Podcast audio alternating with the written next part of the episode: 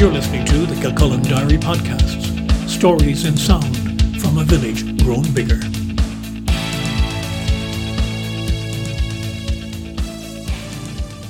Good morning, I'm Brian Byrne, and this is Saturday, the 3rd of April 2021. On this day in 1846, the Dublin character Zosimus passed away. Ye sons and daughters of Erin, gather round poor Zosimus, your friend. Listen, boys, until yous hear my charming song so dear.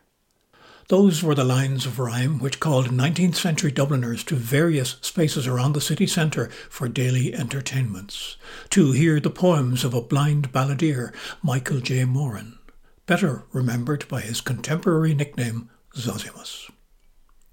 Moran was born in Faddle Lane in Dublin's Liberties in the last decade of the 1700s.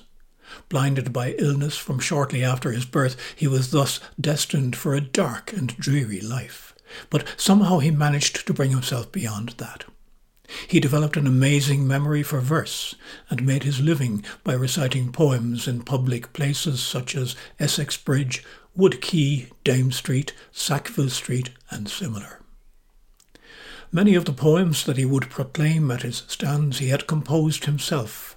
They related to current events, news, political happenings, and there were religious themes.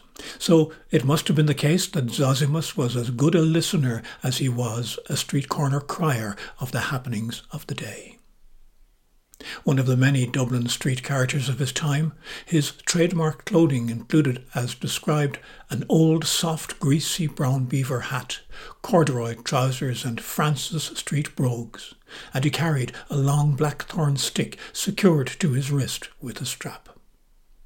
He didn't finish well, his voice grew weak in his latter years, and thus his manner of making a living disappeared, and he died at his lodgings in Patrick Street at around the age of fifty. He was buried in Glasnevin Cemetery's poor ground, having had a long time fear of his body being taken by the sack-em-ups or grave robbers.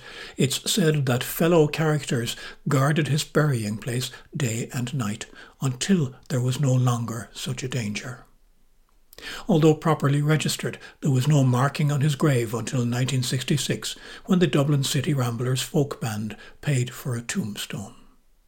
His memory was also kept alive in the 20th century through the efforts of people like Frank Harte, traditional Irish singer, song collector, and architect, who died in 2005.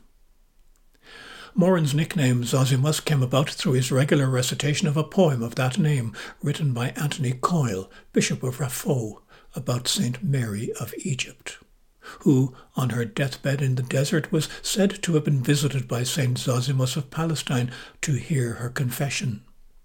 As it happens, his feast day in the Eastern Orthodox Church is tomorrow, 4th of April.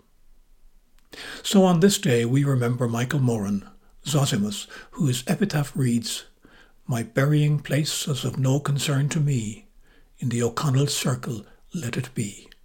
As to my funeral, all pomp is vain, illustrious people does prefer it plain. I'm Brian Byrne, this is the Kilcullen Diary. Thank you for listening.